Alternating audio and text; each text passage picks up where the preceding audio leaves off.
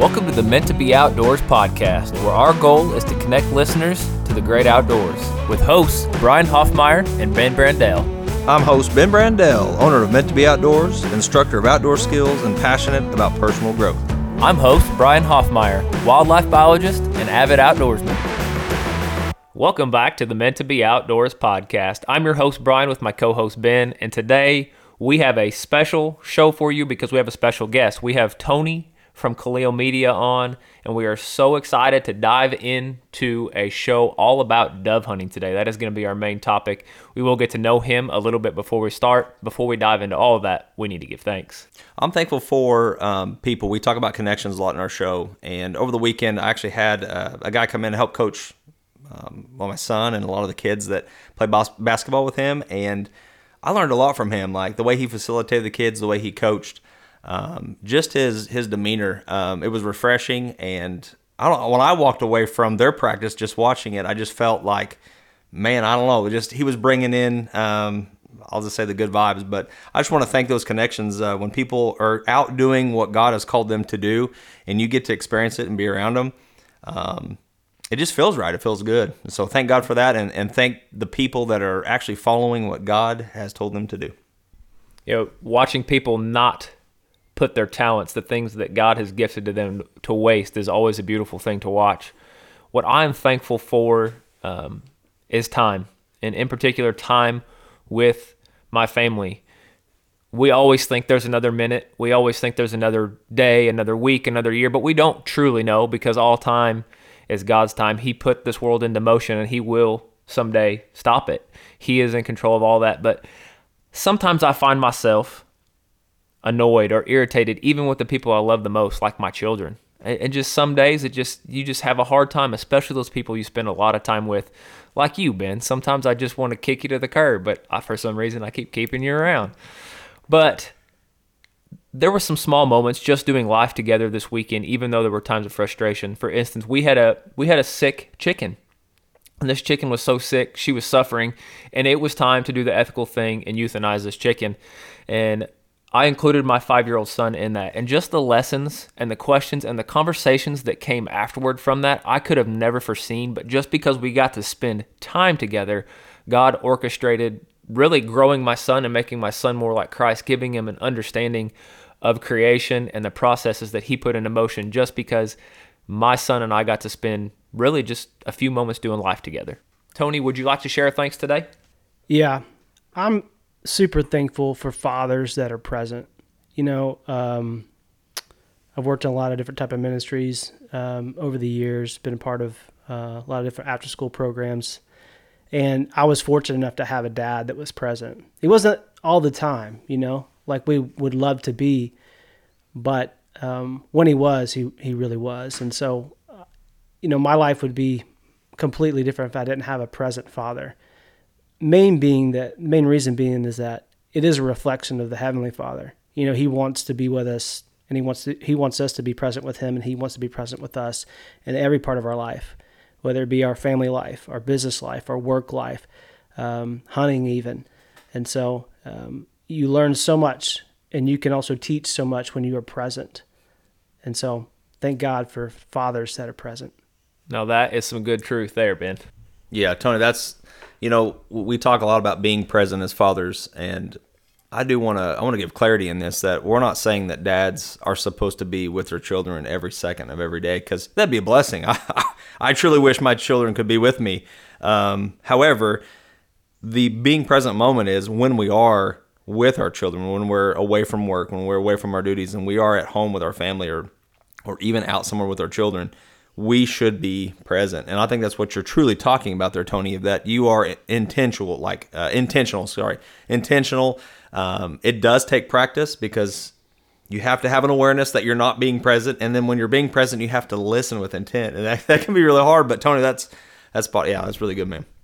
I'd say let's get to know you a little bit, but that's a pretty good introduction to your heart. But we will ask some some little more laid back questions so that our audience can get to know you a little bit. Uh, we're actually hanging out in your garage today.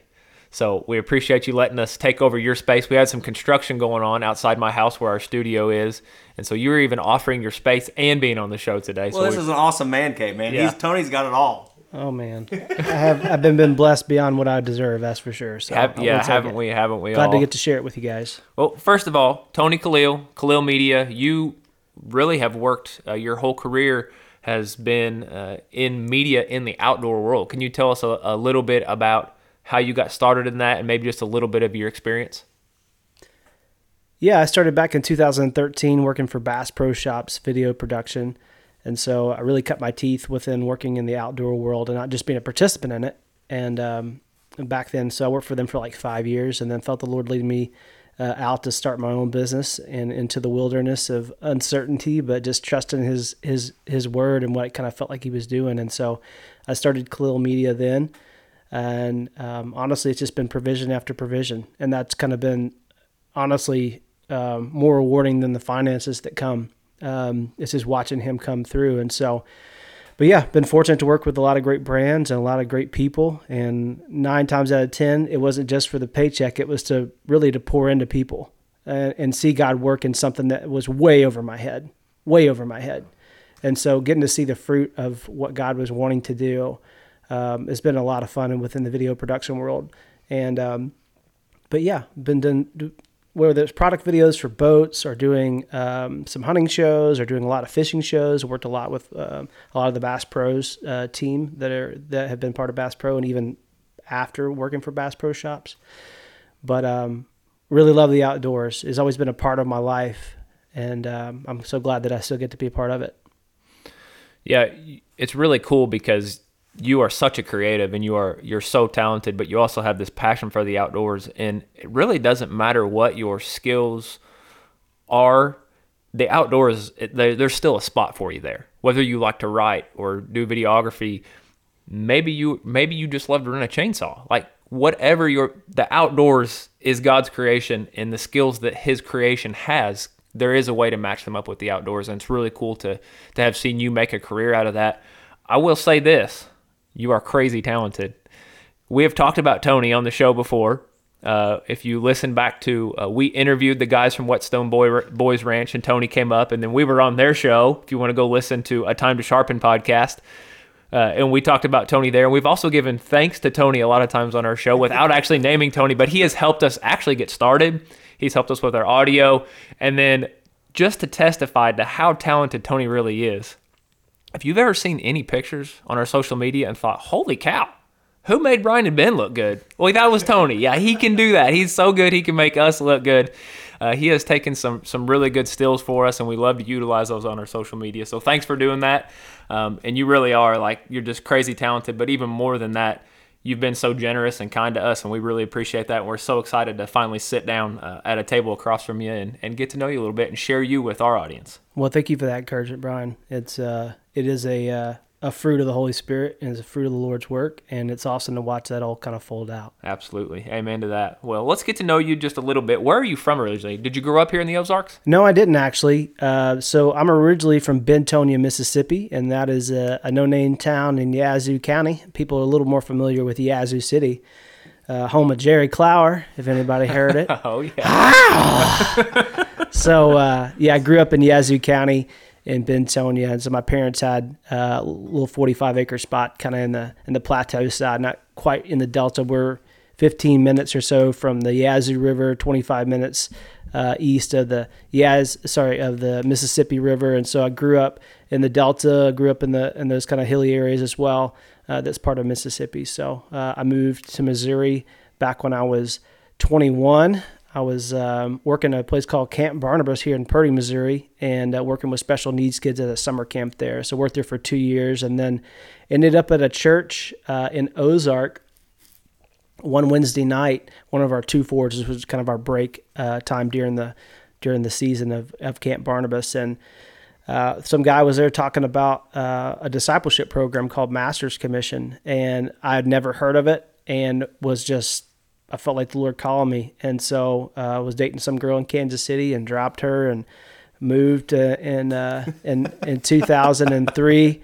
Uh, loaded up my 92 Cutlass Ciera with my guitars, amps, and whatever clothes I had, and a couple fishing poles, and, and came up here. And so I moved to Ozark and did master's commissions for, th- for three years, and then worked on staff um, with uh, North Point Church as well with uh, worship ministry, and also worked at James River uh, for a, a skateboarding ministry called Hebron, which is on every Monday nights. And so we did skate ministry for about eight years within that. But um, but yeah, I got up here and moved, and and uh, kind of the rest has been history. Skateboarding. Now that I knew you had a lot of talents, but that's that's a new one on me. You can skateboard. Well, I'm a I'm more of a a rollerblader, but I can definitely do skateboarding as well. But I did I did I did compete uh, with rollers rollerblading like street and park for about six years, and so um, back in Mississippi, Alabama, Texas, Philadelphia, Florida. Um, but yeah, uh, my younger years just being crazy. Yeah, a little boy from uh, Yazoo County, Mississippi. That's why you had to hit the jump on your snow skis. Hundred percent. Yeah. So, long story short, um, I grew up going to Breckenridge, and as a kid, we would load up in our bus from First Baptist Yazoo City and take a ski trip uh, to Breckenridge. So we'd all load up, and our our uh, counselors and whatnot would drive us out there through the night, and everybody would fall asleep going through uh, Kansas because everybody doesn't like watching Kansas for that long. it's pretty for a while. But so, anyways, uh, if you can imagine uh, a 15 year old boy living in a double wide trailer in Yazoo County, his entire wall of uh, his room is covered in skiing magazine pictures and a couple photos from those trips and stuff. So, my dream actually was before doing any kind of worship ministry or even um, video production was to, to be a ski patrol guy. And so, ski um, patrol. Yeah, yeah, yeah. And so I went to went to Hinds Community College and and started my pre med stuff and getting through there, and then uh, I got into skating, and uh, I got heavily into into worship ministry, and everything kind of fell by the wayside. So discipline is not necessarily my strongest suit. it's still something to work on. But uh, but anyways, uh, my wife and I both love to ski. We were going to ski for our first time for our, our kind of our fifth year anniversary here, just in March, and uh, kind of first trip away from the kids, and was up at the Telluride, and um, yeah, first day uh, skiing, uh, I went up, bombed a bunch of blacks real quick, and my legs were feeling kind of buttery, and then I went to pick up ash, and there's like we're on a green right by our resort, like hundred feet, and there's this little kicker that some dad made for his kid, I'm sure. And I just jumped and landed in my heels and landed on my butt and then just caught an edge and I tore my mm. ACL and PCL fully. And then partially tore my MCL LCL. And so, yeah, it, we're four months post surgery. Praise God. Mm-hmm. Uh, I'm walking and doing really well. Had a nice uh, PT this morning before. Um, but yeah, that's that's that's the ski jump issue right there.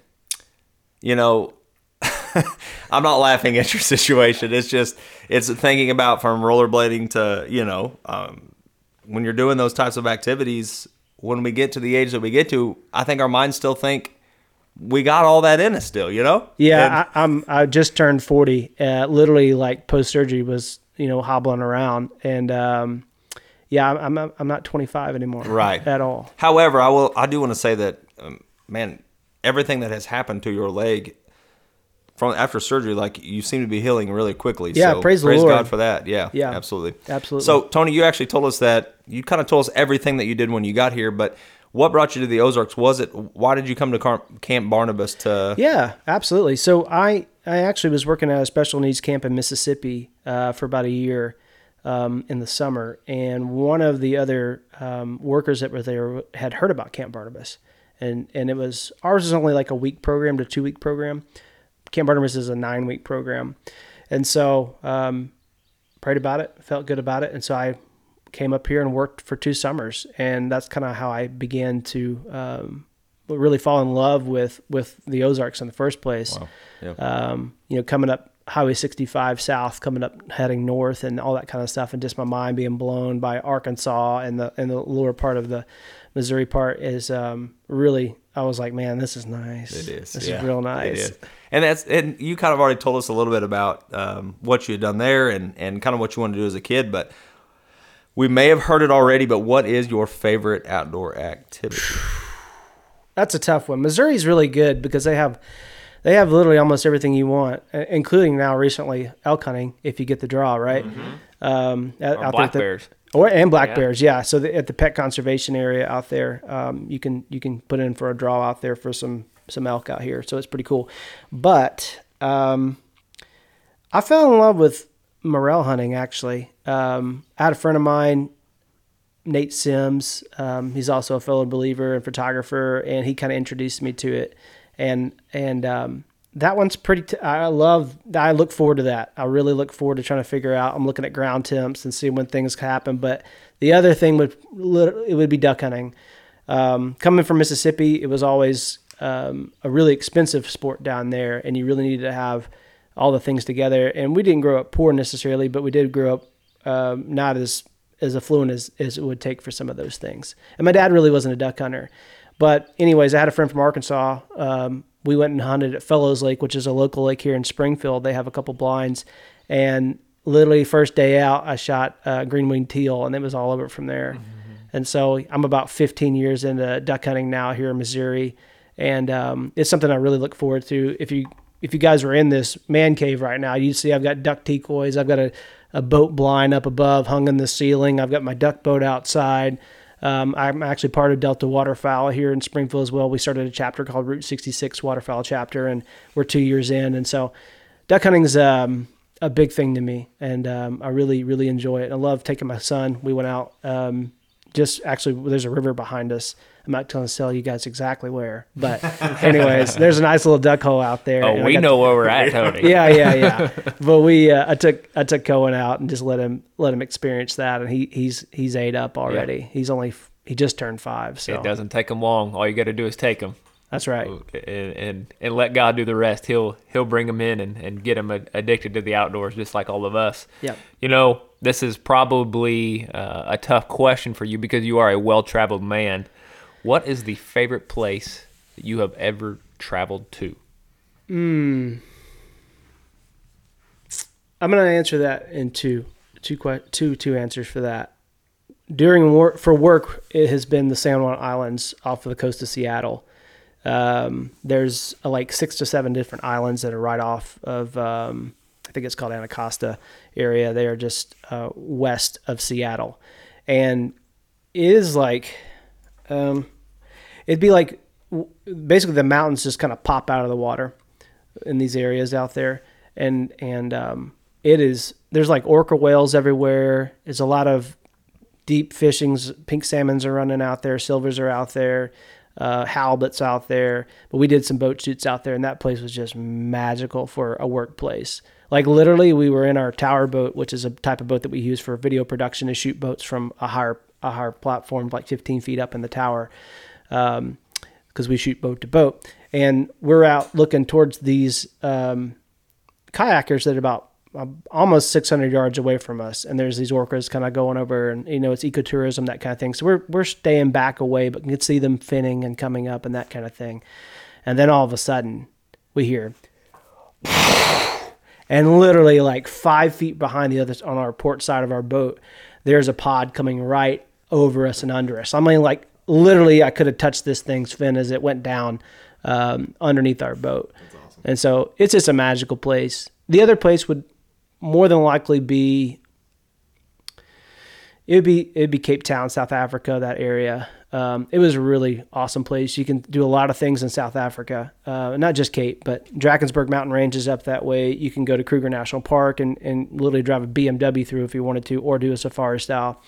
Um, and then going to Cape Town itself and, and, and just watching the, the, looking at the beautiful scenery that's out there, Lion's Head, Table Mountain, um, running down to the Cape and, and going to that kind of f- most southern part of Africa as well. Um, it's a pretty it's a pretty amazing place to do a lot of amazing things. You can even go. That's where you if you guys ever heard about the the great whites the great white sharks that breach in False Bay. That's that's right there. There's Fish Hoek Bay and then False Bay.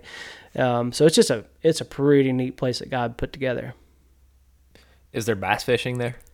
You know, I don't think so. um, no, no. All the neat places I know of have bass. So. Well, you can go to Japan. How about that? no, it does sound like an awesome place. You know, I kind of want to tie all this together because we we brought you on to talk about dove hunting, but you are obviously you've had some amazing experiences. You mentioned Delta Waterfowl and all of your travels, and you have recently had an opportunity because of a Delta Waterfowl fundraiser to go and travel on an awesome, like one of a kind dove hunt. And that's why we really wanted to have you on because most people aren't going to get to experience this, and you did, and we want to hear all about it. So, kind of give us an introduction to this trip that you just went on, how you came about it, how you tied it to Delta Water, Waterfowl, uh, just the whole story.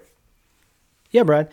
So uh, Delta Waterfowl does a fundraiser, and th- there's chapters all over the U.S., of course, guys. And so uh, I would definitely recommend if you had a buddy that's like, "Hey, you want to come to the Delta Waterfowl um, fundraiser? You should go." It's now, now that's a guilt trip because he's asked us to go. We didn't go before. yeah, yeah, so yeah. I even had a table for you guys, free meal and everything. But uh, but yeah, so they had uh, they had an auction for uh, a shoot down there in Cordoba, Argentina, and that's with uh, Wing. I think it's Pointer Wing Shooters out there. And so, um, of course, I think they split the funds. Basically, whatever's raised on the auction, they split the funds with Delta, and then also with um, wing pointer wing shooters out there. And so, my my next door neighbor Matt and I uh, bid on it, thinking we're going to take our wives, and so we actually won it. And so, um, and then the wives were kind of like, well, uh, you know, kind of hemmed and hawed. So Why don't you boys go? yeah, exactly. And so we ended up uh, taking Matt's uh, dad, Charlie, and then a good friend of mine uh, named Chase Kelly here in Springfield. And so we went down to Cordoba, Argentina, and I think the travel down was like 26 hours down, which is a good um, a good little haul. But you know what? If you got a good book or some podcast, even you know.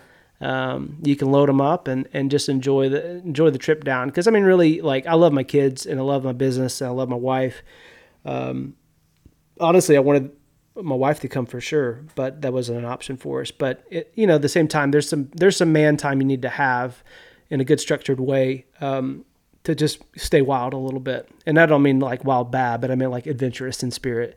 And so, you know, like one of my wood, good wise friends said, "Hey, buddy, uh, don't ever get too domesticated because that's why she likes you." Yeah. you know and so i was like you know that that's that's a good word so yeah we, we went to cordoba argentina down there and had a wonderful time uh, stayed at an awesome lodge down there it was just the three of us or sorry the uh, three bedroom lodge down there uh, they they cover all your meals and it's like fabulous cooking uh, I know probably people, people have heard about Argentina barbecue, which they would do that in the field. And so a typical day would look like you'd wake up in the morning, you'd have breakfast, and they would have uh, people there that were cooking for you at the actual uh, resort, not really a resort, a lodge. And then uh, you'd go out on field, take about an hour to get to where the places are. I think they have like, I think they, they said like they have like 600 plus dove fields that are that are leased in that area. And so um, ecotourism is a big deal in Argentina. I'm just looking for one. Oh, I I'm know. looking for one dove I know. You and me both. We thought about that as we came back. We're like, we need to invest in trying to find a, a, a dove field Yeah. uh, for the future. And so, anyways, ecotourism is a big ecotourism is a big deal out there. Um, they've got about 50 million doves that are down there. U.S. has about 250 million, but the space that we have in the U.S. is is far greater than it is down in Argentina. And anyways, but it is decimating their crops. And so there's a bit of the lack of conservation that they have down there on the public specter, what we do have here, we have a better control of it here in the U.S. And so they use, they try to offset that deficit by ecotourism. And so they they do these hunts. There's all sorts of outfitters that are out there. But a typical day would look like get up, do breakfast, go to the, the dove field, take about an hour or so to get there, depending on where it's at, and then you just you would pair up with a buddy, and they'd have a full brushed in spot. And they also have uh, field assistants there. And so you would have your own personal field assistant for the week. And so, like, he would have drinks for you, he'd load your gun for you. And at first, I was like, I've never, I, I grew up in Mississippi in a double wide trailer, you Yeah. know, hunting and, and uh, you- there's all kind of crazy places out in the Delta. And I'm like, ain't nobody loading my gun. Ugh. Well, Don't touch my gun. yeah, a little bit. but uh, you're gonna they're gonna be there whether you like it or not. And honestly, it was super nice. Uh, it was a different experience, and it wasn't like um kind of a butler type experience, but it was more like it'd be like your best friend that was got your back. He's your second set of eyes. He's your second hands. He's telling you, hey, you got some coming from the left. They're coming overhead. They're coming to the right. Hey, wait for a minute. Helping you shoot. Uh, taking care of you on that level.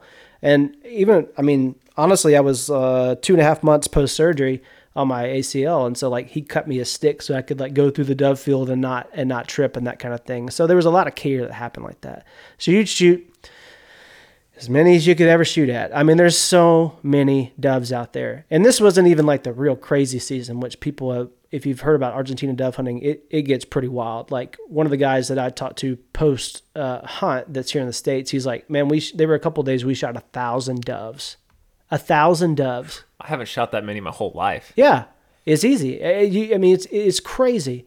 And so there's doves everywhere. There's more than you could ever shoot at. So you know, I was trying to be conservative, honestly. Like my goal was to like see how many 15s in a row I could get. So that's like limits in a row.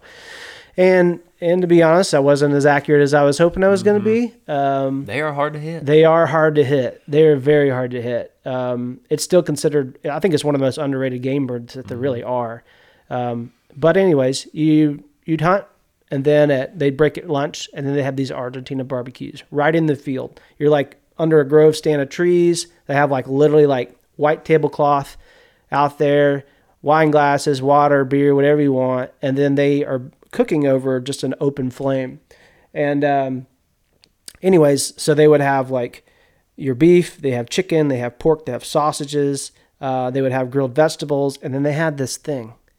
It blew my mind, and you guys are going to get to eat it today. So they don't know it yet, guys that are listening. But I made them. We are in I'm for a making surprise. them. Yeah, I'm making them kind of a pseudo Argentina So you're barbecue guesting style. on the podcast. You're letting us use your man cave, and you're cooking us lunch. Yep, this yep, is a, yep. this is the kind of guy Tony is. I'm Yeah. telling you.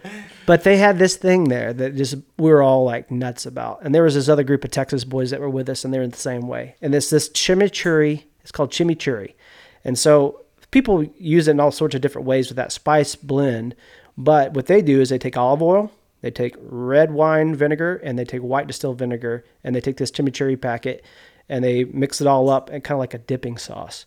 And so they would have like fresh bread, or they would just kind of put it over the flame and just kind of toast it a little bit and then you'd eat this stuff. And I'm telling you what, you would want to put it on everything that you ate because it's so good. So you guys are going to get to experience that. I got tri-tip today. I've got uh, mushrooms, onions, red bell peppers. They're going to be cooked, and then uh, we've got that chimichurri sauce with a little bit of and sourdough. that's after the podcast. After the All right, podcast. We're that's done. a wrap, We're guys. done. Let's go. yeah, yeah, yeah. So, anyways, you'd fill up on all this stuff and eat and eat like a king. It was amazing. And so then after that, they'd already have these hammocks all tied up. I was going to say, is trees. there nap time after Oh, there's nap would need a time because the doves really aren't flying from that noon to two ish time, anyways. Even in Argentina, where there's so many doves out there in that in that concentrated area.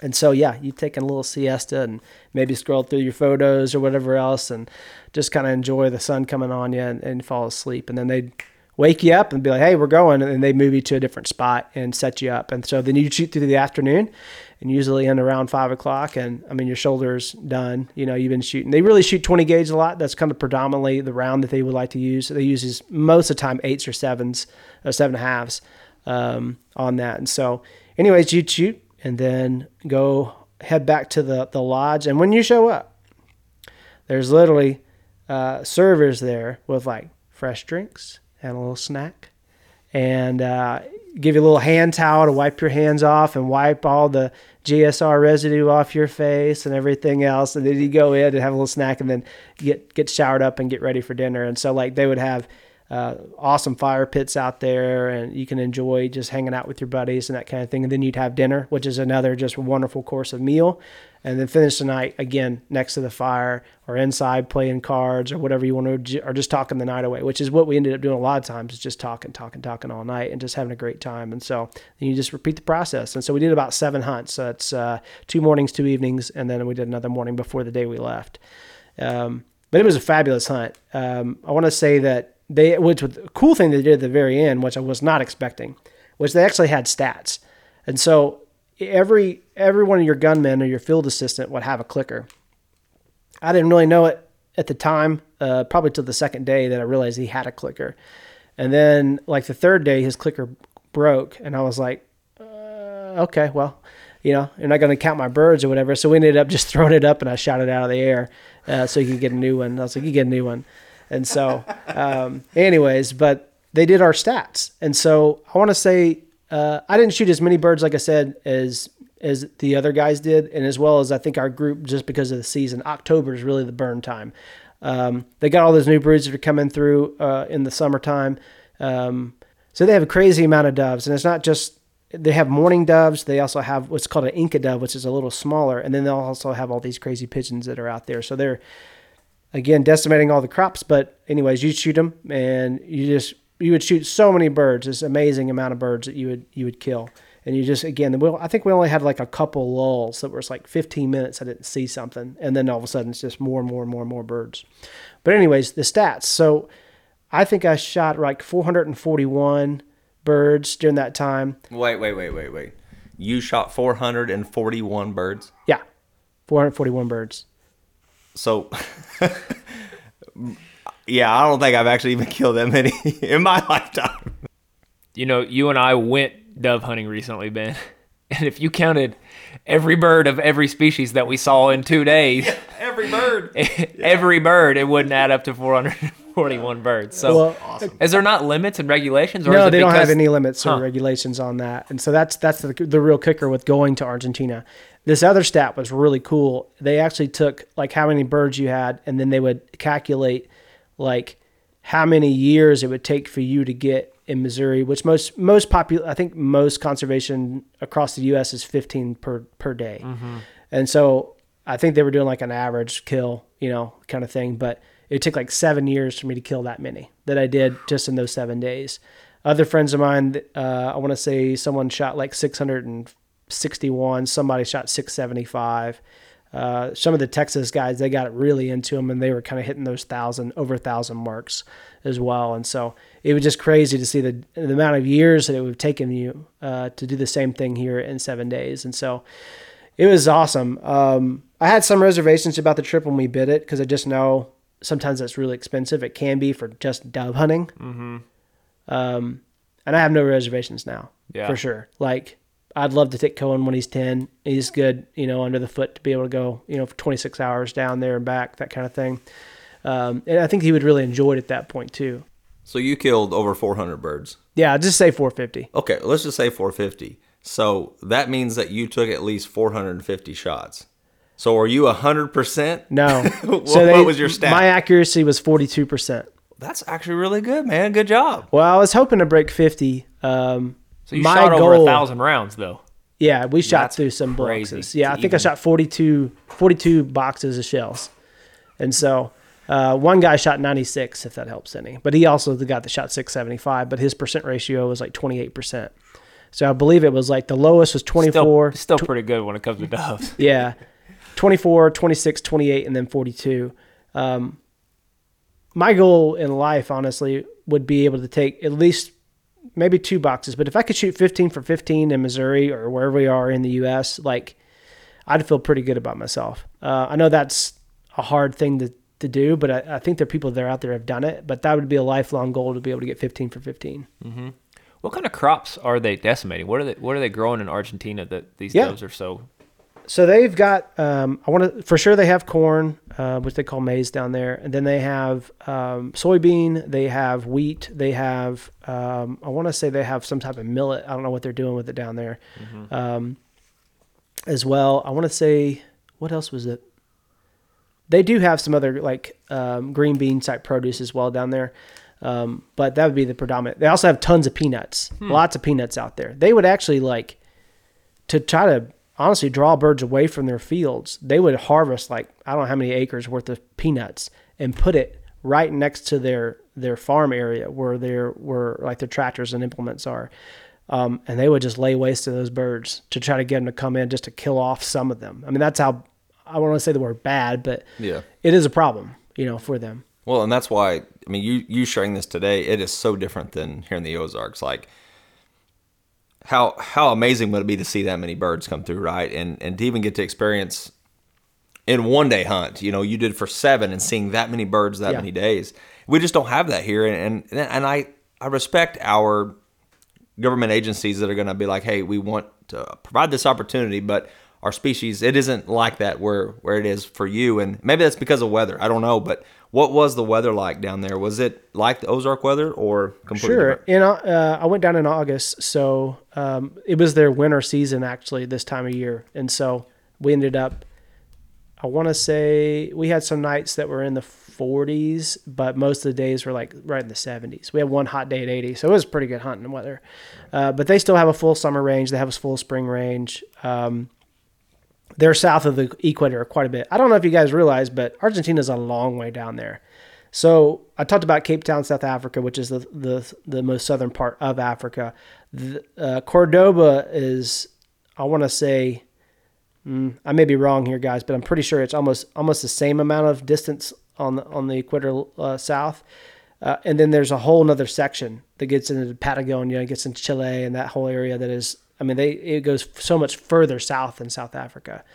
Um, and you run right into Antarctica. That's that's the reality of it. So it's a long way down there. Um, so they still have a, a pretty strong uh, four season deal, but I want to say it's a little less than. Uh, I don't think I heard anything about snow in that particular area where it was, but they still have those 30 and 20 degree, 23 degree days um, as well, and can have that. Um, but they also had a pretty dry season this past two years, which is I, I think also a, a little bit of why the brood wasn't as strong as it usually is uh, during that time frame that we were. Again, more birds than you could shoot at for sure. Mm-hmm. Um, I mean, you you really could get your fill. So Tony, you went down there and had this crazy dove hunting experience, and when I say crazy, I mean crazy awesome, and so much so that you were kind of regretting spending the money. Then you had the experience, and you're like, that was totally worth it. Then when you get home, pretty much roll right into dove season, Missouri. And have you been out yet this year for, for Missouri dove season? Absolutely. Wouldn't miss it for the world. so, um, one of my PT goals was to be able to, one, get to Argentina, but number two, take my son Cohen out. Um, Cohen and I went last year when he was four for opening day as well out in Bois D'Arc Conservation Area. And um, just to literally show the contrast of difference. Uh, we shot three birds. We saw three birds and shot three birds. So I felt pretty good. I was 100 yeah, percent on those three. 100 percent you're looking for. Uh, but this round we went to Aldrich, which is a predominantly, well, I'd say historically a really good spot. It's right there near the waterfowl Refuge off of Stockton. And so when we showed up at five o'clock, um, there were like maybe 60 trucks, and when by the time we got done uh, and out, it was 86 trucks out there. So they, they they've got conservation agents out there, and I always talk to them every year about like how many people we have, how many birds have been killed, that kind of thing. And it's a great spot to hunt, but it's very populated right now. And so there was almost 186 hunters out there in this in this field. And so, yeah, Cohen and I went out as well as my buddy Chase that went with us to Argentina. He brought his son as well, who's um, I think he's about to turn six. And so I'm pretty sure we would have limited it out if we weren't trying to wrangle a five year old, two five year olds. Uh, but we had a good time. It was it was good for us to go as dads to hunt, but also to continue to introduce our kids into hunting and, and be present in those moments and, and really help them. Like, I mean, you know, there's nothing like kind of break a kid in when you gotta when you gotta pop a head off a dove because it just won't die. Yeah. Uh, you know, we've knifed him several times, but he just didn't die. And the pigeons there actually were really tough, and that was that was kind of. Uh, eye opening for the kids. yeah, those, those are the lessons that are, are important for them to learn they're going to learn them somehow. So they're either going to learn them from you or they're going to learn them from the world. And we get to choose that as parents. So I like to make sure that they learn it from us. So yeah, we ended up, um, I shot 10, couldn't, found eight, um, which is always a bummer when you can't find them. But uh, praise God didn't get any chiggers, but it was pretty thick in there where we were. So we were kind of shooting on a, on the field line, but behind us was trees, and in between the trees and the field line was about 15 to 20 foot of like just high head high grass and trees and brush and scrub and that kind of stuff. And so we uh, I definitely found eight that were mostly there. I think I only shot like three or four that were out in front of me. Uh, but the kids, you know, were able to go pick them up and and and kind of go through that process. Actually, my buddy's son was a little timid about it, but by the time we got done, um, he could go pick one up, which is a huge win, you know. And so Chase, I think he shot eleven, um, and he also shot a pigeon. And so, um, anyways, it was it was worth it. I think we could have totally gotten our limit if we didn't have the kids and juggling. But I mean, I'm I, I felt pretty good about it with yeah. the circumstance. It's, it's, more worth it to take the kids. I mean, especially with young kids, if you take them fishing, you take them hunting, you are sacrificing some effectiveness, but the value of what is really provided in the relationship between you and your kid, and then what they are learning um, I mean, it's more than they learn in school, to be honest, and it's it, it's more important things. It, it isn't. I mean, math, social studies, all those things are important, but true life values with a man who fears God uh, can't be understated at all. And us meant to be outdoors, our whole mission is to connect people to the outdoors. So hearing that you guys are taking your kids out at a young age is so awesome. How in the world did you get started dove hunting, Tony? And what would you recommend? What are some tips for people that want to get started? It is dove season now, goes all the way through uh, I think November. To November, yeah. November. So there's still some time to get out. If you're hearing this and you're like, "Holy cow, that sounds like maybe I could give that a try." Uh, tell your story about getting started and some tips for some some folks to go try it themselves. So we lived on 40 acres, um, and our next door neighbors had like three or four ponds around it, and then they also they usually grow grew soybean, and it was a little again kind of a hilly hilly area where we were, but um, they didn't mind you know a little eight year old kid running around with a 410 uh, out there at all, and sometimes I could I could meet up with them and hunt and that kind of thing, but I was far enough away, and there was plenty of field to get around um, that I could get some hunts in. So 410 was 410 your as a- started yeah. off on a with a job. bolt Yep. action Mossberg four ten had had a little clip in it. Had dropped two in and put one in the chamber, and so I had a poly choke on that thing, and uh, it was my dad's gun, and I think it was like his uncle's gun prior to that, and so ran around out there. Do you still have it today? Do you still? I do. Oh, I, and Cohen, sweet. yeah, actually, I, when I took Cohen hunting, I think I mentioned it earlier for duck hunting, down in this hole down here, we actually shot him with the 410, and so took him took it down there and, and shot that one. Which steel shot with 410 is really hard to find. So I'm just saying, if you guys are ever anywhere and you see steel shot uh, for 410, grab it while you can, especially the turkey loads too. Um, if you got young kids or want to kind of get into that 410 game when it comes to turkey hunting too, you want to grab them when you see them but uh, yeah, grew up grew up shooting out there, and um, honestly, there wasn't a lot of kids where I lived. Um, so like my nearest friend lived 30 minutes away in Benton, Mississippi, and so what during during dove season we would be bumping kind of back and forth where it be in Benton, which they have a lot more ag over that area as well. And we would hunt every Saturday morning. Any like dove season was always something we always got together on uh, throughout the season. And I mean, literally, my backpack, my school backpack, had 410 shells in it. And sometimes I'd have to, you know, remember to pull them out before going to school. So that, that doesn't fly today. No. Doesn't fly today, so way different world, world. But but yeah, I mean, it's always a part of our culture uh, growing up in Mississippi, and so we had some friends from church as well that had a bunch of catfish ponds. Um, I will say this: Mississippi does have a good dove population. Texas has an even better dove population, but uh, if you ever get to hunt on the levees of a catfish farm, it catfish farm, you can do you can do some damage, and uh, it's a lot of fun out there. Minus when they get in the water out there because they got a lot of water moccasins still that time of year. Um, but it, you know, growing up, shotgunning has kind of been a passion for mine. Um, I can shoot rifle pretty well. I'm not as good as I am with a shotgun, and I don't mean just like I don't deer hunt with shotgun. I don't really. I don't think that's necessarily the most ethical thing to do. Um, there can be a lot of lot of problems with that. But uh, when it comes to shotgunning, though, I've always just loved, loved, loved uh, shooting birds with that. Yeah. And so um, that's always been a, a prevalent thing for me, uh, even during the season, during after school, because we live right there. I could walk out, take my gun, and go out and you know shoot five or six birds to eat for the for the evening. And so the other part was it with my dad. You know, that was a really strong memory for me. Um, I can I can literally remember the smell of pulling everything out of the tubs, the smell of dad's jacket, the smell of like I mean literally the old feathers that are stuffed in the game bag. Um, the I can literally hear the rattling of that uh, spinning five gallon bucket top seat that you put on it and everything else and and trying to scrap around the Swivel top. the swivel tops. Yeah. That's right.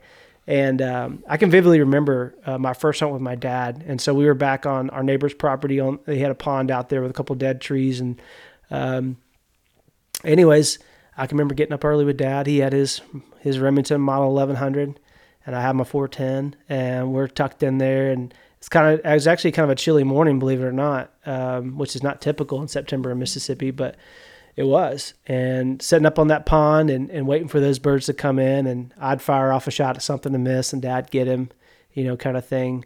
But uh, he always, whenever we'd go out, whether it would be fishing uh, on the pond or, or, it would be dove hunting together, and even deer hunting, he'd get like a Dr Pepper, and he'd get peanuts, and he'd drink like like like three quarters, not three, but like maybe half or less than half of, of the Dr Pepper, and then pour the peanuts in.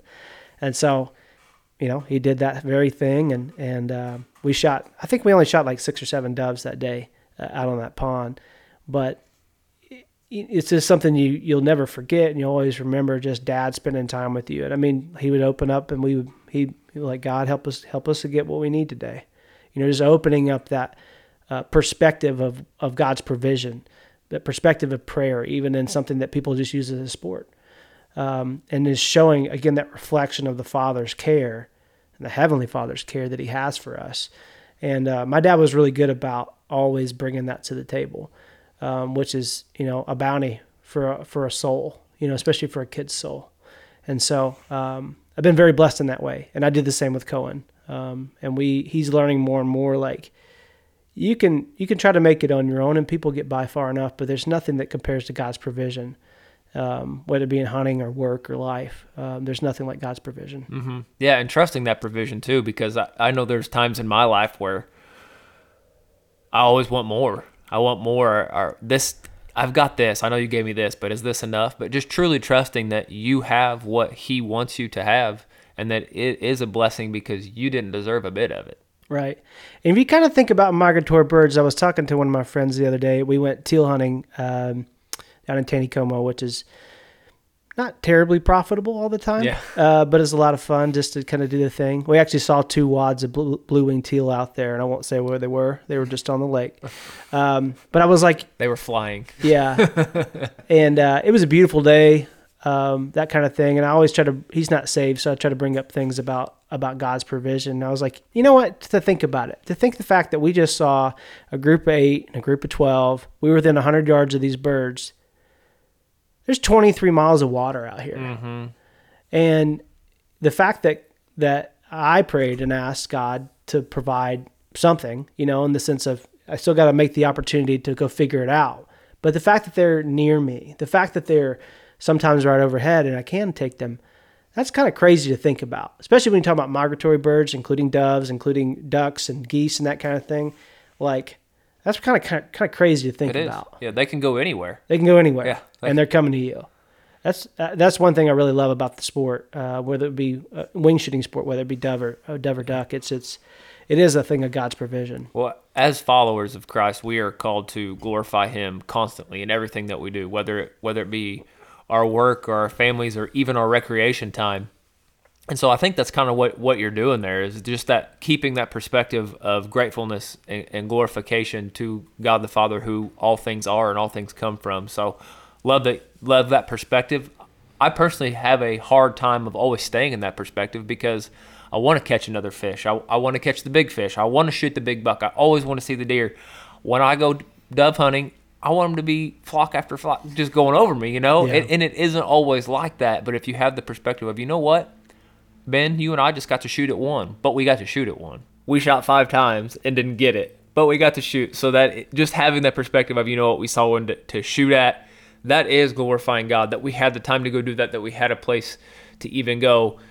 I so often find myself getting down, well, I don't have a place that has cornfields and sunflower fields, so I don't get to go do this. But I still do. Is that really get what your go. inner dialogue sounds like? Right. Yeah. Yeah. he does. Yeah, That's yeah, how it yeah, sounds what when he yeah, it is. But you, I want to touch on a couple things that you mentioned. You mentioned 410 and 20 gauge. Mm-hmm. Yep. So maybe for a listener that isn't super familiar with shotguns or, or wing shooting, can you kind of explain the gauges of shotgun that are allowed and are effective for dove hunting? You bet. So 410 is what I mentioned. It's a smaller caliber. Uh, it is the smallest caliber of the shotgunning world. Then you will have, um, I believe, it's 16 gauge, and then all, which is not as popular. It's kind of making a comeback, but not as strong as 410 by any means. Then you also have the uh, 20 gauge, which is what I predominantly used. Um, a friend of mine told me a long time ago. He's like, uh, when he's talking in reference to uh, dove hunting and duck hunting, he's like, I'm just not mad at him anymore. And uh, I kind of went into that to that realm. And then they also have the 28 gauge, which is the most balanced, accurate load. Period. But there's a cost with that. Uh, they're relatively a lot more expensive on shells. Um, might help you with accuracy, may not, but you gotta you gotta you gotta do a lot of shooting to get and, there. and tougher to find too. Yeah, exactly. And then you also have 12 gauge, which is a great load. Um, you just shoot those in two and three quarter inch shells, and you're going to shoot two and three quarters almost all the way through um, on all these gauges. Minus a 410, you probably want to shoot a three inch shell. Then there's the 10 gauge, which is the largest, uh, which is not something you want to shoot dove with. Right. That's the largest legal that you can use here in Missouri. You Correct. can use a 10, but there might not be a lot of dove left. No, and- there's not going to be dove left. Absolutely not. Um, but the 20 gauge, the 28 gauge, the 16 gauge, and the 12 gauge, you're going to shoot two and three quarter inch shell. Um, the 410, you're going to shoot a three inch, and pretty much across the board, you're going to either shoot seven, seven and a or eight ounce Mm-hmm. loads on those. Um, shot, sorry, not ounces. Yeah, and on the shot, you're referring to the actual size or diameter of the BBs that are coming out of the shotgun correct. round. And some of those they- they'll have like seventh, eighth ounce, and they'll Mm-hmm. have one ounce. One ounce is a little heavier. It's a heavy dove loads they call it. Um, you're welcome to shoot either one of them. The other thing that they also have with these conservation areas is they'll have a steel only or lead right. uh, I call believe non-toxic. non-toxic shot, yeah, which is your steel. Lead does have toxicity to it, as we know, um, and especially near some of these conservation areas um, that are near waterfowl refugee refuges and stuff like that. They're gonna shoot non-toxic shells.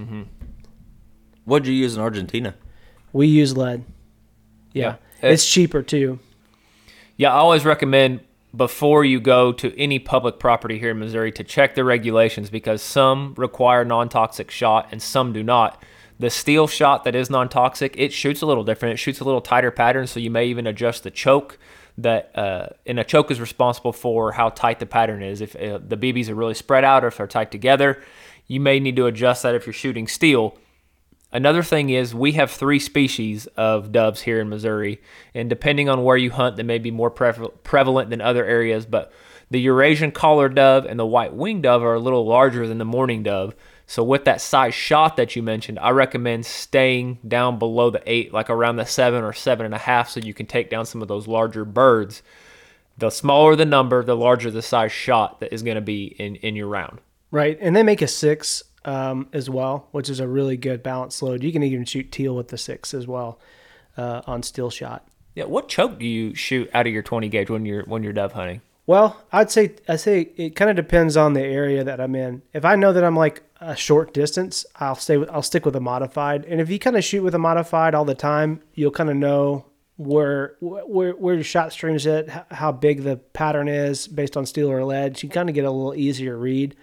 Um, again, I grew up on 410 with a poly choke, and so I've got to tighten that thing down a little bit to get a little further out Right. based on where these doves are flying. And so because it's a smaller shotgun, it doesn't reach out quite as far. It doesn't have the same effective range as Correct. say a 12 gauge. And it does have an effective range. I mean, you can kill birds with 410 all along, but Mm-hmm. you can't shoot those birds that are 50 feet up, Right. you know, uh, up high.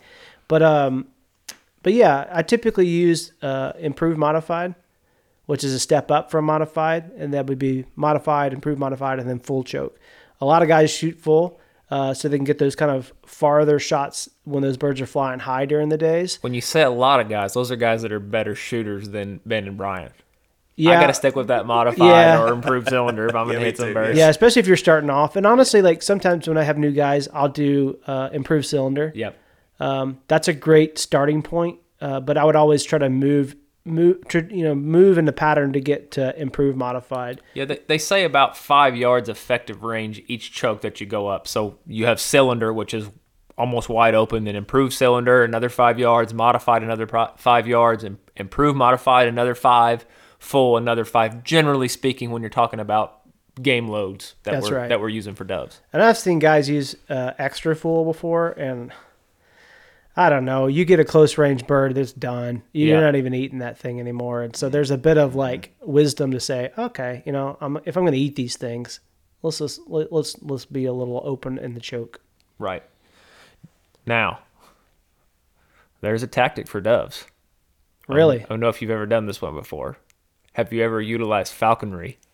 You know, I never have. I think it would be amazing to see though, because that would be, you know, when I'm we're in California, um, we'll go to these resorts or whatever, and they'll have falconry guys out there that are hitting pigeons and all kind of Mm. things, and it is amazing to watch. Yes, it is on our Our- bucket list it to get into. yes. We've I've actually been looking into Ben and I have been fortunate. We got to work with with some falcons and, and hawks and even eagles in, in some of our past work. Yeah. And I've been able to train at World Bird Sanctuary before and actually work with a falcon that was in training for falconry and, and do some of the drills with it. And so I would love to get approved as an apprentice and get my own bird someday. going to. We're, We're going, going to. to. We're There, there's a lot that goes into it as far as inspections and, and actually building the mews, the facilities to, to take care of these birds. But you can actually legally in Missouri pursue doves during dove season with uh, with a bird of prey, but you can only do three a day. So the limit is not very many. Wow, that'd be a lot of work for three birds, but it'd be pretty awesome to watch. I heard that like that uh, apprenticeship, it's like there's some there's some years to that, right? Oh yes, it's it, it's you have to find a sponsor first, somebody Oh, to be an apprentice to, and and usually you have to go through the whole application process, build your mews, like you have to show you're serious before people will even consider you. So it takes some work to absolutely get involved in it. Wow, and I guess you could double it as a business too at the same time if you wanted to. Yeah, definitely. Yeah. Especially since we're meant to be outdoors. There you go. Uh, you know, there there's more to just the the gun and the shells that goes with dove hunting. It's an awesome sport because you can take your kids, you can take your wives, you can train dogs. There's other benefits. You getting ready for waterfowl season. I bet you feel tuned up now. Oh, yeah. heading into waterfowl season. Between Argentina and shooting out there at Aldrich, uh, which is a war zone, uh, yeah, I'm feeling I'm feeling pretty froggy. I think it'll be a good time this year. That's a great benefit of it. What is some of the other gear that, that people should consider or that you would recommend that maybe you don't necessarily have to have, but makes a trip more comfortable and more effective? Yeah, ear protection's huge. Um, we ended up buying uh, the ear protection that has the the speakers in it, so you can actually hear your buddy talk. You can hear people say things to you, but at the same time, once the the decibel level gets to a shotgun, it cuts it. And so uh, that's really handy. I actually bought my kids some as well because you really want to save their ears through the years. You know, um, the, if you hunt every season, you're around guns a lot of the time. You really do need to use ear protection. I would say that my ears are not as good. I didn't grow up with that as much, uh, but I wish I would have, and now my son will definitely have that. The other thing is eye protection. Um, you can use sunglasses if you want. Use shooters, shooter's glasses if you want, which has a kind of a yellower tint, which is your higher contrast for the birds um, as well. And so I would definitely use that, especially in public access areas, because there's just there's a lot of stuff flying around. Right. Um, you know, whether it's a wad that hits you or you know you get peppered from some guy halfway down the field, just having that little bit of protection. I mean, you, if, you get hit with a BB, it's it's not a good day at all. Um, the other thing, um, they have several types of decoys nowadays as well.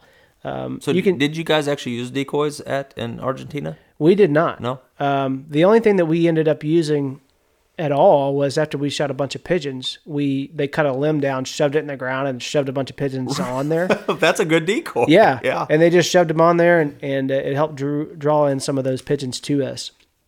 Um, but here in the U.S., they have clip-on decoys that you clip into a corn husk or put on the ground if you want, or clip into a tree. Especially like a dead tree is a really good place to, you know, uh, doves really like to come to uh, an open space to to roost for a minute or take a rest or come spot out the field before they come or go, that kind of thing.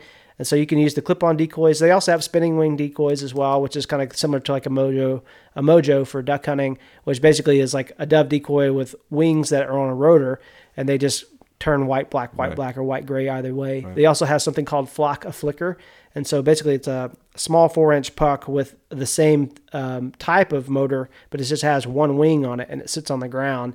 It just spins uh, in a circle, kind of creating that same effect of like a bird lighting in into the area. And so those are some of the decoys that I've seen used. Now, Brian, you're actually telling me uh, something you'd found um, that worked really well with with like uh, clothespins. What was it again? Well, yeah, some people will just take cardboard or even a piece of a sheet of plywood and they cut the shape out of a dove and just kind of paint it gray, a little eye. Yeah. It's kind of rough, but they just clothespin it to a fence line or something. yeah, that might work too. Yeah, silhouettes have definitely been part of hunting for a long time, actually.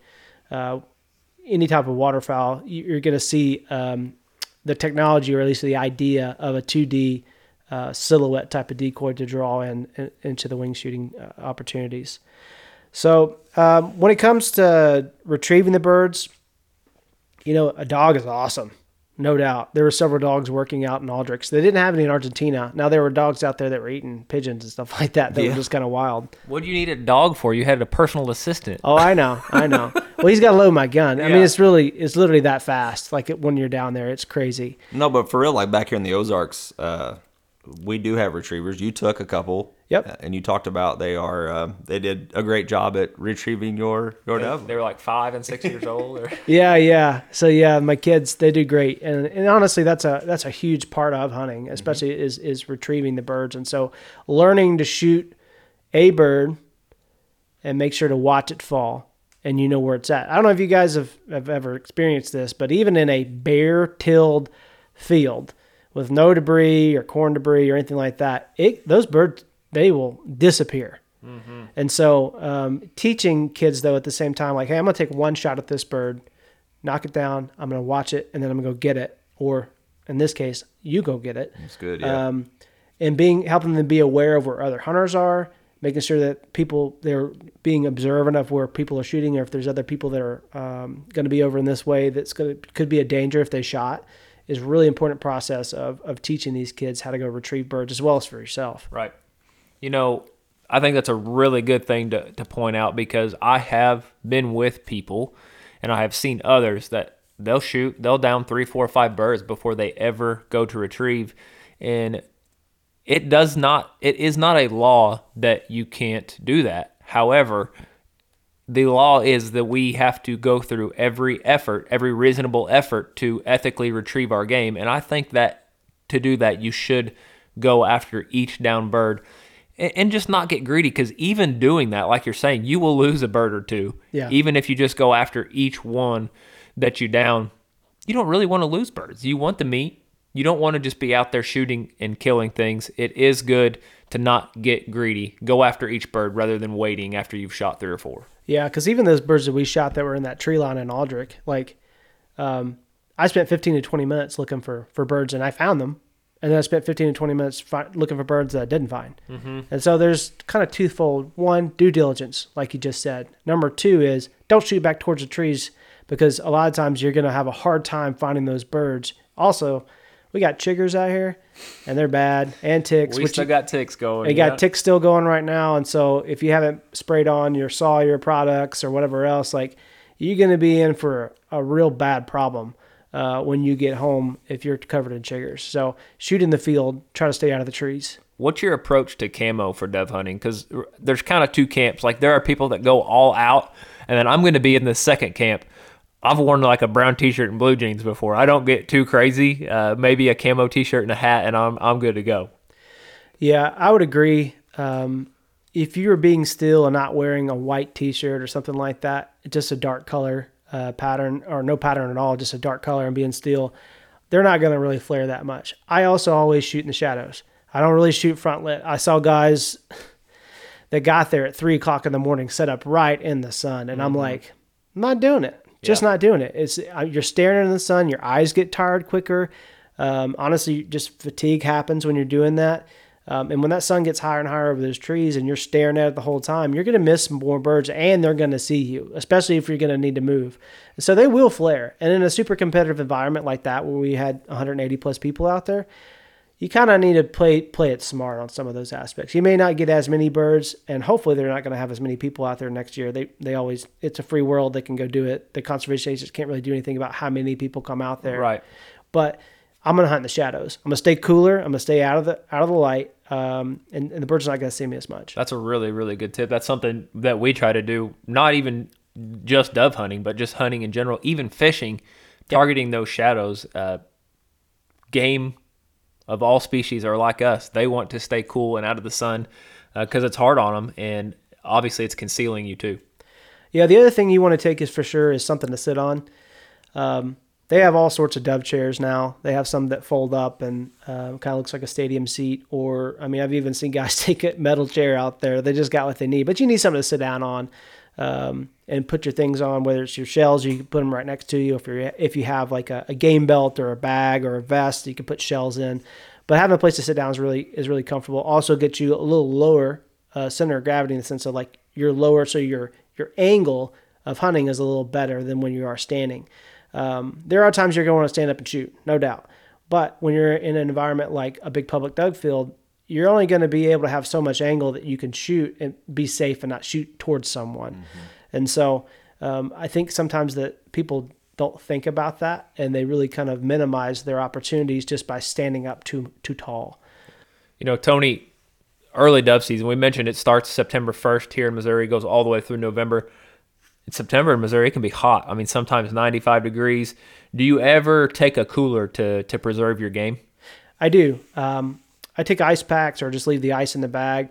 Uh, the other thing too is if you have ever had plucked wet birds uh, when it comes to doves, it's kind of it's kind of not the, my favorite all the time.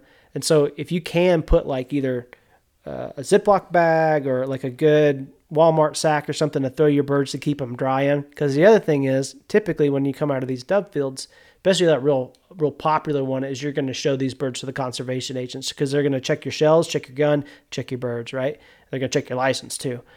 But um, anyway, so keeping those birds dry, keeping them cool is probably your best bet. Now, granted, we've probably all done it. We've had them stuffed in our back of our vest until the day is over. But be mindful of that, especially those really hot days, because those birds will spoil if you're out there all day long. Yep. Yes, some some people I've never had to do it because I haven't hunted when it's super hot, but some guys will even uh, they'll actually pull the innards out before they throw them in on ice just to make sure that gives you another step of not letting them spoil even if they do start to get a little warm.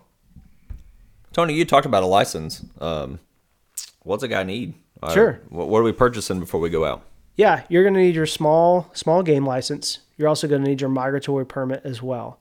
Um, I believe those are the two that you need. And great thing about Missouri and technology as well is that um, you know back in the day we used to have to go to Walmart or go to FF, MFA or some kind of gas station that happened to have licenses that they would sell, and you kind of go through that whole um, process. But now they have an app, and you can do it online as well uh, on your computer and you can buy those the night of and the morning of and have that ready for you. And uh, I would say this if you're in areas that you know you're not going to have cell phone service, I would take a screenshot from your phone from your app of those of that that permit and it has your conservation number, conservation ID number and your license number and take a screenshot of both those things, keep it handy with you. And sometimes you can even just take a picture of your um, your license as well, your actual physical license, so they can kind of match all those three things up. So it makes it easy for the conservation agents to get you processed and through and you back to your truck and back home. Yeah, and that's that's actually a, another tip. Um, when you purchase through this app, um, you have to have your email address in there, and it'll actually send you a receipt. And that's something else. When it sends you that receipt, it actually looks like the printed copy that we would used to get at MFA or Walmart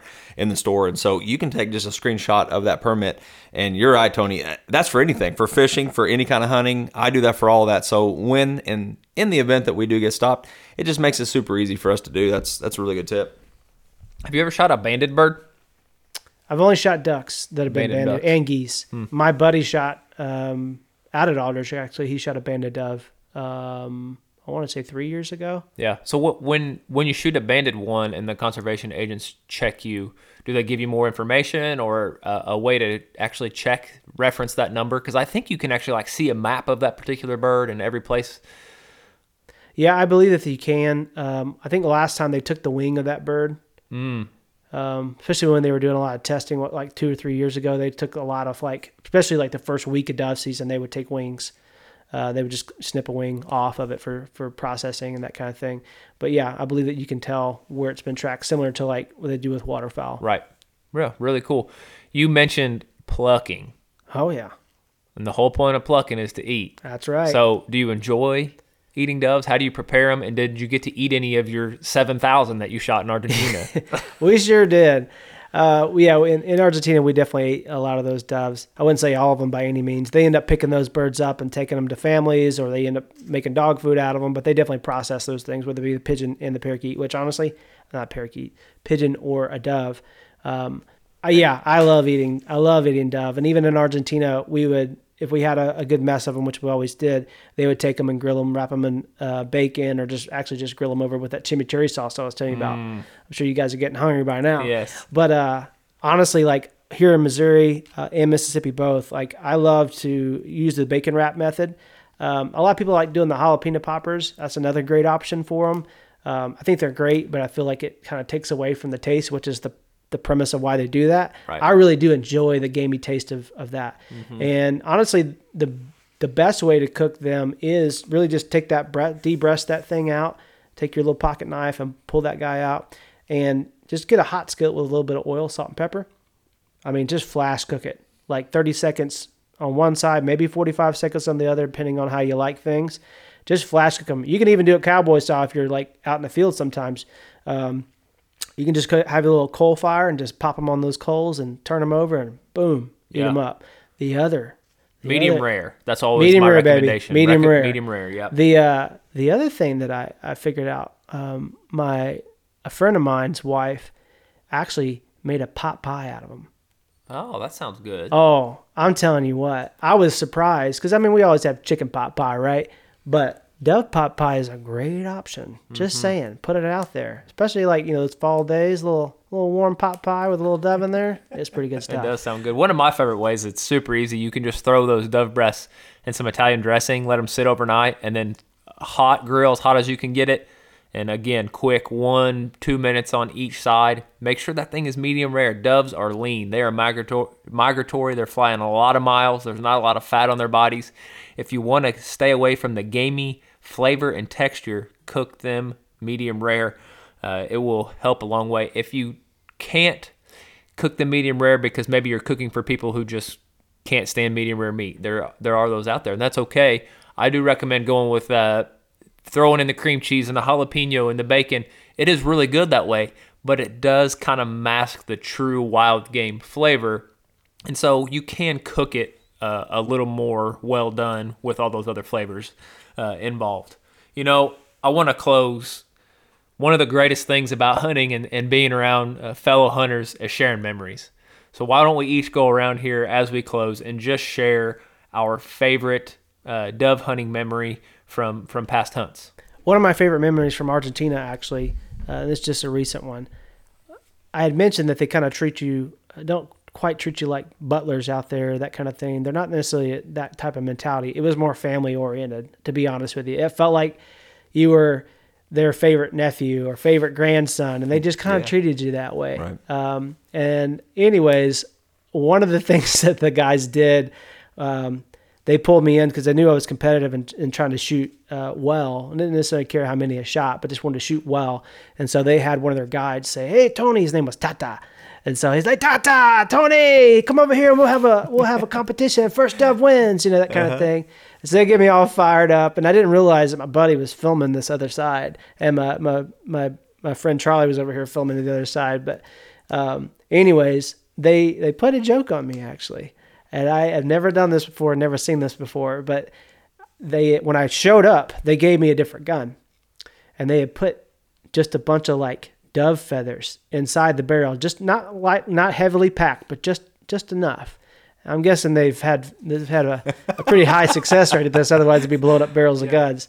But anyways, bird comes over and I pull up and Tata's not even pulled up and I shoot and just poof all the dove feathers and no dove fell out of the ground and everybody cracks up laughing and I'm just dying. It was so funny. but gotcha. You know, just that little tease like that. I'll never forget that. Right. That was a good time and everybody's cracking up and it was a good time. Those tease and practical joke moments are one of the greatest things about hunting camps ever. That's why it's so intriguing just to go spend time in camp with, with fellow hunters, to be outdoors and, and to have those moments of fellowship. It kind of gets your creative juices flowing too because you want to be competitive. So you got to think of that, that next prank. But it probably looked like you shot a down pillow out of the sky. when Oh, you 100%. It just went poof. You know, a, a memory of mine is actually Brian and I. We just went out uh, not too long ago as well, and and we didn't do very well. It was it was really frustrating. Um, I thought we were going to do better. I thought we were going to see more birds, um, but it kind of goes back to that God gives you what you need in that moment, and I think it, it was actually an awesome hunt. We got to go together, so we got to spend time to really talk about um, things besides work. You know, Brian and I, with being meant to be outdoors, we're always talking about work. We're always living in the outdoors, talking about what are we going to do. So we got to be out there. We got to sit on the uh, the. We were under a big old oak tree, and matter of fact, this thing was so big and had so much shade that we actually got to separate. And there was some time where I got to have my own thoughts, and he got to have his. Um, you know, one thing this actually reminds me one one of the thing that we took with us. Um, I don't think we talked about it. Is we took binoculars, and what an awesome way to get to to see birds that aren't coming in close and um, it got to allow us to kind of see maybe where these birds were going through their flyways and, and where are they traveling because they're not traveling around right now where we're sitting. So, um, but it was an awesome time to get to go out, spend uh, really spend time in God's creation. And uh, no, we didn't get a bird, but I had a blast. My favorite memory of dove, dove hunting is going to go back a lot of years, and I was probably a little older than my son is now. Uh, I was, I'm going to say I was seven, and my dad and his buddies they had a they had a shop. This is up uh, near St. Louis on the Mississippi River. They had a shop, and as you drove past the shop, kind of down this gravel road, have you ever seen what they divide all the substrate for landscaping companies? They'll have like mulch and rock and soil, and they'll have it all in these different bays. They had this huge area of all this landscaping substrate, and behind that was the river, and in between that and the river was it, it wasn't an ag field, but there was ag fields around, and it was just kind of all the the weeds that start dropping their seed this time of year, and the doves were everywhere. They just loved it was big and open. There was dead trees from the floods from the river. And the old men, I say the old man, my dad was in his 30s at the time, they would line up their chairs, but they had the kids. So they would just sit in their chairs and they would shoot these doves out over uh, this field. And we were lined up like linebackers. Like it was our race. the dove would go down, and the kids were out there weaving through, just trying to find them. But I just remember how much fun I had. And when I found the dove, it was like I found the golden ticket. You know, it was just I wasn't even get to shoot, but I was part of the hunt, and that's what I hope to do with my kids is just to make those memories that they want to pass on to their kids because if it doesn't get passed on generation after generation after generation, there will not be conservation. So it is up to us just to pass it on to one person so that they can pass it on. And if everybody that loves hunting and, and cares about conservation does that, then we're always going to be okay. You know, Brian, before you wrap it up, uh, something that I learned while really thinking about this podcast while we were out actually going hunting um, I did not know that you cannot hunt over certain areas, and I think it's important for for you to really talk about this before we close up and wrap up. Because if you're interested in going out dove hunting, um, you want to do it right. You want to do it ethical, moral. You want to follow those regulations. So, can you tell us is it is it legal for us to hunt um, in certain areas in regards to food and and uh, maybe where maybe maybe you had once maybe threw seed out thinking it was okay to hunt over a bag of seed, but is it is that okay? So, as with anything, there are people who do things the wrong way, and there are people who throw uh, corn. They will bait for doves. And just like any other game species here in Missouri, you cannot bait for them, it is illegal. Uh, what you want to do is find areas that doves like. And Tony has done a really good job of. Uh, he knows his stuff, so he's done a really good job of sharing those with us, and I can summarize them very quickly. But old dead trees, uh, doves love them. If you uh, start paying attention to, to dead trees, power lines, fence lines, things that don't have a lot of foliage so that the doves can see. You will start noticing a lot of doves in them. Ponds, they love to be around ponds and pond dams, but they love agriculture, ag fields. What we mean by that is grain crops. So any kind of cereal, cereal grains like wheat, if there's corn, sunflower fields, sunflower fields are awesome. Start targeting those areas, but even just pastures that have native plants that are going to seed this time of year if they're in a flyway, doves are going to be going down and feeding in those areas. Just like fishing, just like any other game species that you're hunting, you got to find the food. You got to find where these animals want to be. Um, and those are some great areas to target. However, I have heard people recommend and have given advice to plant your food plot and then hunt over your recently planted food plot. And I want it to be known that is illegal. You can hunt over it once it's germinated. So people are planting fall food plots here in August and September trying to grow those winter cereal grain crops for deer, turkey, other wildlife. The seeds have to be germinated before you hunt over them. You can't have them just loose in the ground. That is illegal. They consider that baiting here in Missouri. But we've heard that advice been been given out before, so I wanted to clear that. You know, dove hunting is a really great hunting. Uh, it's a really great species to hunt to get people integrated into hunting one, there's usually a lot of action. Two, it doesn't require a, a, whole lot. You don't even really have to have camouflage. If you do just have a cheap camouflage t shirt and a, a $5 camo ball cap, that is enough. Find a shotgun. A lot of people that hunt have several shotguns. Like most people have two, three, four. I'd be glad to let you borrow if you want to reach out. I would let you borrow one. Find a shotgun, find a place to go. It may just be your neighbor's cattle pasture. Ask. Most people are not going to care at all to go shoot doves because not everybody dove hunts and most farmers aren't out dove hunting. So find a place. There's a lot of public places. A lot of public land actually grow crops just so that you have a place to go dove hunt. They they really want you to come do this. It's kind of an easy thing to get involved in. There isn't big gore. You're not having to gut a full size animal. It is a very good introductory shooting sport. And if you want to move on up into to duck hunting and things like that, this is a great way to train. Uh, and you get to spend time with family. It's a great way for kids. It's fairly safe. You don't have to hike miles and miles. It just is a great opportunity to get kids outdoors. If there's any way that we can help you, please reach out to us. Our email is m2boutdoors at gmail.com.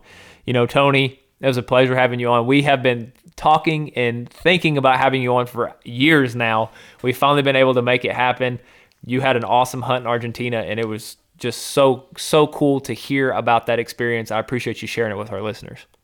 Thanks, Brian and Ben, for having me on, and it's uh, it's been a privilege, and um, we're looking forward to seeing how God continually builds your guys' business and this podcast, and encourages lots of families and um, lots of other people in the outdoors to get out there and be outdoors because you're meant to be outdoors.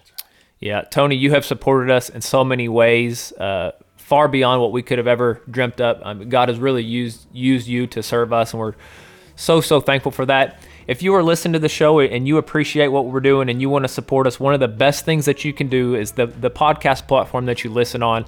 Just leave us a review or a rating. That helps us to go up the charts, help other outdoor lovers and, and Christ followers to find our show and helps our show grow. Also, follow along on Facebook, Instagram, TikTok. We also have a meant to be podcast Q&A page. It's a group on Facebook. Go ahead and join that. It'll send us a request and and we'd be glad to have you be a part of that as well. That is going to be it for this episode of the Meant to Be Outdoors podcast. We'll be back next week with a brand new episode between now and that time. We hope that you remember you are meant to be outdoors.